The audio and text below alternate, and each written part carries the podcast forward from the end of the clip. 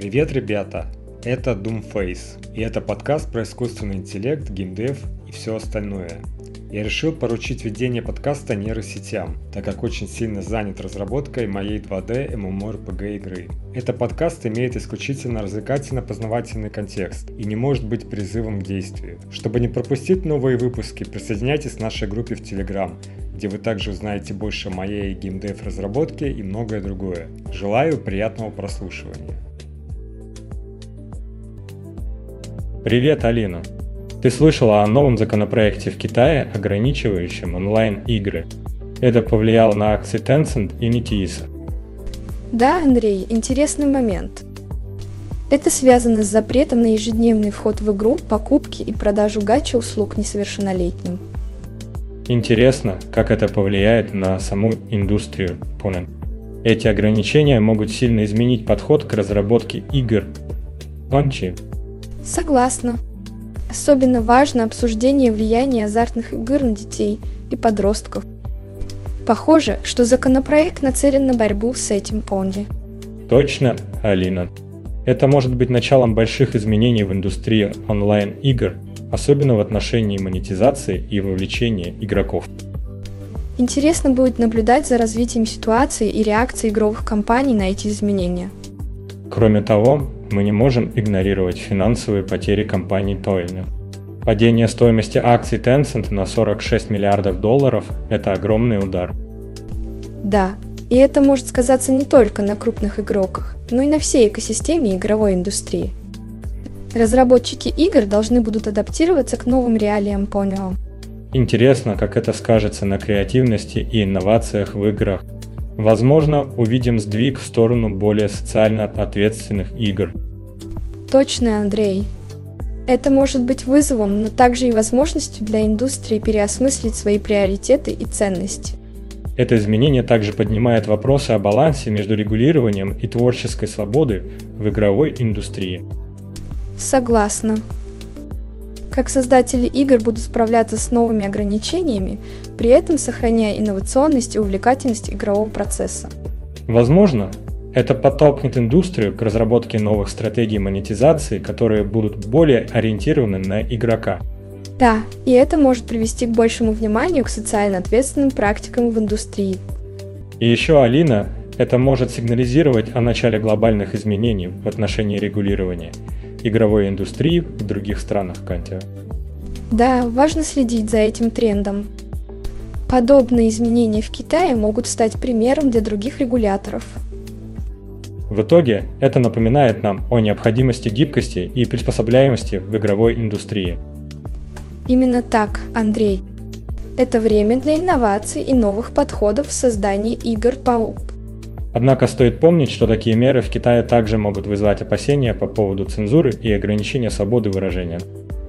Да, это делает еще более актуальным вопрос о том, как балансировать между защитой молодежи и поддержанием творческой свободы.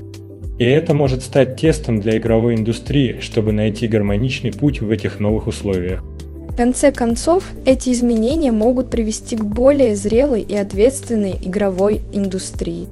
Ну и напоследок, Алина, давайте подумаем, как эти изменения могут повлиять на международный рынок игр. Да, Андрей. Рынки вне Китая могут испытать влияние этих мер, особенно в плане экспорта игр и международного сотрудничества. Вероятно, компании будут искать новые рынки и стратегии, чтобы компенсировать потери от ограничений в Китае. И это может стать стимулом для инноваций и развития новых жанров и форматов игр – и последнее, что стоит обсудить, это реакция игрового сообщества на эти изменения плане. Да, реакция игроков и разработчиков будет ключевым фактором Понти. Они могут адаптировать свое поведение и ожидания к новым реалиям Понти. Верно, Алина. Это может стать точкой перелома, где игровое сообщество будет активнее участвовать в формировании будущего игровой индустрии. Такие моменты показывают, насколько важным является голос игрового сообщества и его влияние на индустрию в целом. Возвращаясь к теме ограничений, интересно обсудить, как это повлияет на игровые инновации. Столкнувшись с ограничениями, индустрия может искать новые пути для творчества.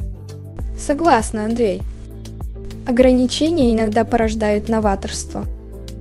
мы можем увидеть совершенно новые жанры или подходы к игровому дизайну.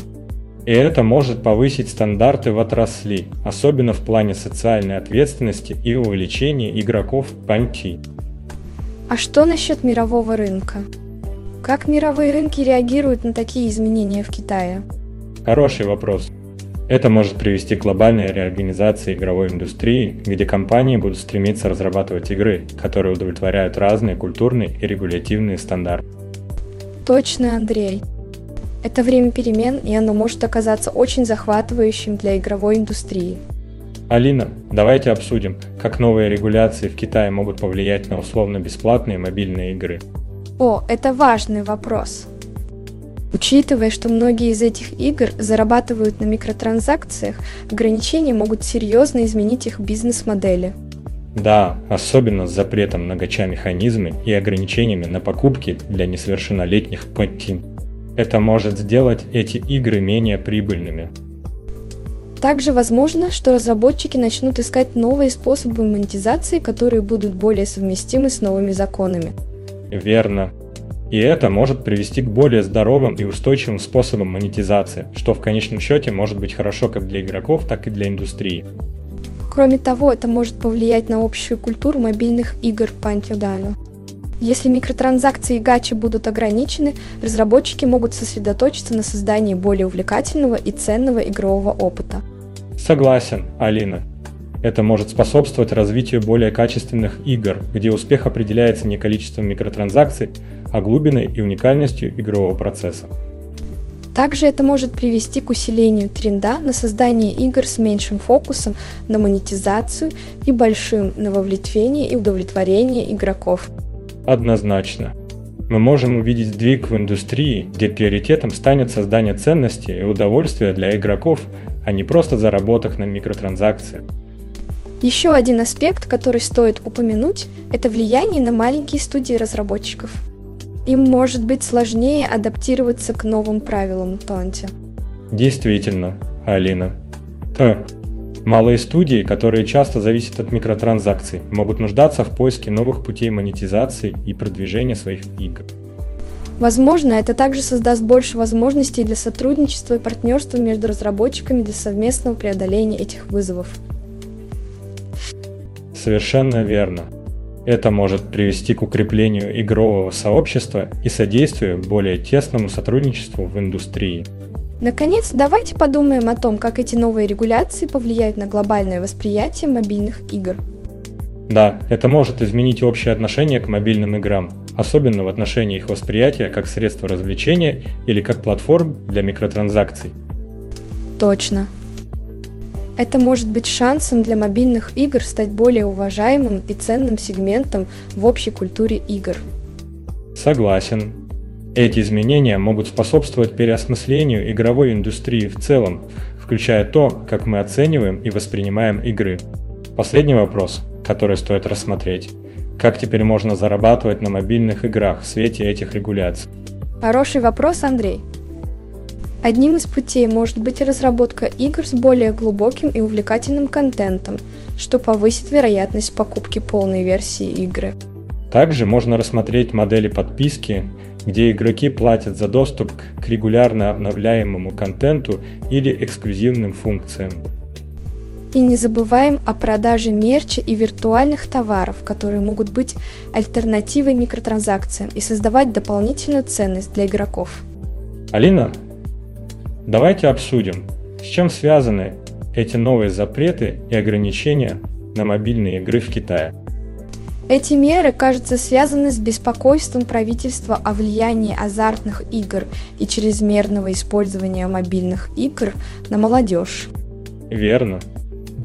Также они направлены на борьбу с зависимостью от игр и потенциальными негативными социальными и психологическими последствиями. Это часть более широкой тенденции регулирования цифрового контента и технологий, которая наблюдается не только в Китае, но и в других странах.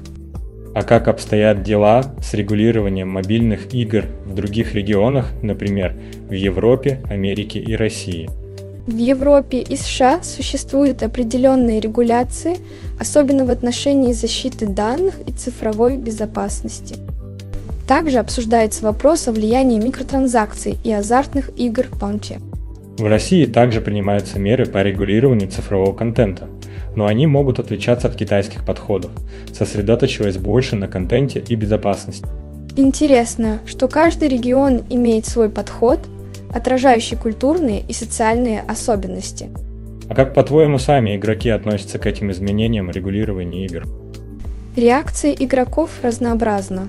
Некоторые выражают обеспокоенность по поводу ограничений своих прав и свободы выбора, в то время как другие поддерживают идею защиты молодежи от азартных игр и зависимости.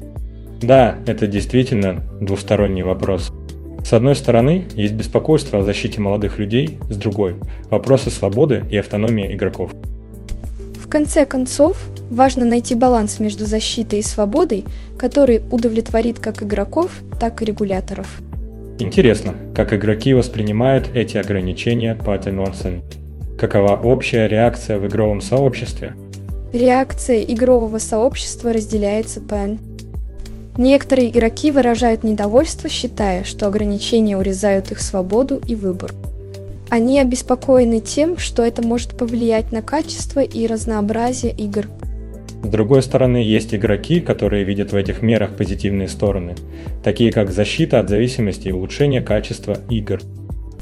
Важно учитывать, что мнения разделяются, и это отражает разнообразие взглядов в игровом сообществе. Также интересно рассмотреть, как эти ограничения могут повлиять на отношение игроков к игровой индустрии в целом. Да, это может вызвать у некоторых игроков разочарование и скептицизм по отношению к игровой индустрии, в то время как другие могут видеть в этом шаге положительное развитие. Это также может вдохновить игроков быть более активными в обсуждении и формировании будущего игровой индустрии, выражая свои мнения и предложения. А как, по-твоему, эти новые регуляции отразятся на крупных компаниях-разработчиках бесплатных игр с микротранзакциями? Это может заставить их пересмотреть свои бизнес-модели. Они могут искать новые способы привлечения и удержания игроков, которые не опираются исключительно на микротранзакции. Также возможно, что они начнут больше фокусироваться на качестве игрового опыта и инновациях, чтобы привлекать игроков и удерживать их интерес. Другой аспект – это влияние на маркетинговые стратегии этих компаний тотально. Им придется искать новые способы привлечения внимания к своим играм, возможно, через более творческие и инновационные подходы. Верно, Алина. Это может также увеличить конкуренцию в индустрии, толкая компании к созданию более уникальных и привлекательных игровых продуктов. Алина, как думаешь, если бы разработчики мобильных игр решили перейти на создание мобильных приложений для заказа пиццы, это был бы новый тренд? О, Андрей, это был бы революционный тренд. Закажи пиццу и победи босса. Вот какой слоган можно было бы использовать. Игроки бы получили не только удовольствие от игры, но и вкусную пиццу. Да, и теперь каждый босс может быть буквально съеден. Это был бы настоящий апгрейд игровой индустрии и пиццы. А что, если бы разработчики решили сделать бесплатные игры с микротранзакциями симулятор? Игроки могли бы оплачивать внутриигровыми деньгами за вещи, которые на самом деле не существуют. Например, золото из воздуха или меч из волшебных мыслей. О, это было бы что-то. Игроки бы соревновались, кто наберет больше воздушного золота и создадут самые мощные мечи мыслей. Но в конечном итоге им пришлось бы понять, что деньги за воздух – это настоящая магия. Игроки бы стали настоящими виртуозами в искусстве покупать ничего. А разработчики бы стали миллионерами, продавая воздушное золото. На самом деле, Алина, я слышал, что одна из компаний решила ввести новую микротранзакцию – волшебный космический воздух. Они говорят, что этот воздух улучшает игровой опыт и даже помогает выигрывать бои. Как думаешь, это настоящий прорыв или просто пустой воздух? Ну, Андрей, это точно даст игрокам воздушное преимущество. Но мне кажется, что это может вызвать бурю негодования среди игроков. Подумать только, как им придется собирать и хранить этот волшебный воздух. Да, это был бы настоящий вызов для всех, кто решит использовать эту микротранзакцию ТОА. А может, им даже придется держать специальные баллоны с воздухом рядом с компьютером. игроки бы стали настоящими аэрологами, изучая воздушные потоки в поисках выгодных моментов в игре. Да, это была бы настоящая эра воздушных игр. А как насчет микротранзакций на удачу? Игроки могли бы покупать виртуальные амулеты счастья, которые увеличивают шансы на победу в игре. Это было бы что-то. О, это интересная идея. Игроки могли бы собирать коллекцию амулетов и даже обмениваться ими с другими игроками. Кто знает, может быть, у кого-то будет амулет победы. Но думаю, это также вызвало бы много споров о том, насколько справедливо использовать микротранзакции на удачу в соревновательных играх. Да, и мы бы видели игроков, которые проводят целые ритуалы и обряды перед каждым матчом, чтобы привлечь удачу. И в конце концов, игры стали бы настоящими счастливчиками. Мы хотим выразить огромную благодарность всем нашим слушателям и создателю подкаста Doomface за вашу преданность и поддержку. Без вас наш подкаст не был бы таким живым и интересным. Ваши отзывы и комментарии мотивируют нас и помогают нам делать контент, который вас интересует. Спасибо, что были с нами в этом эпизоде и продолжайте слушать Doomface. Мы ждем вас в следующих выпусках. Спасибо за вашу верность и поддержку. До скорой встречи в мире подкастов.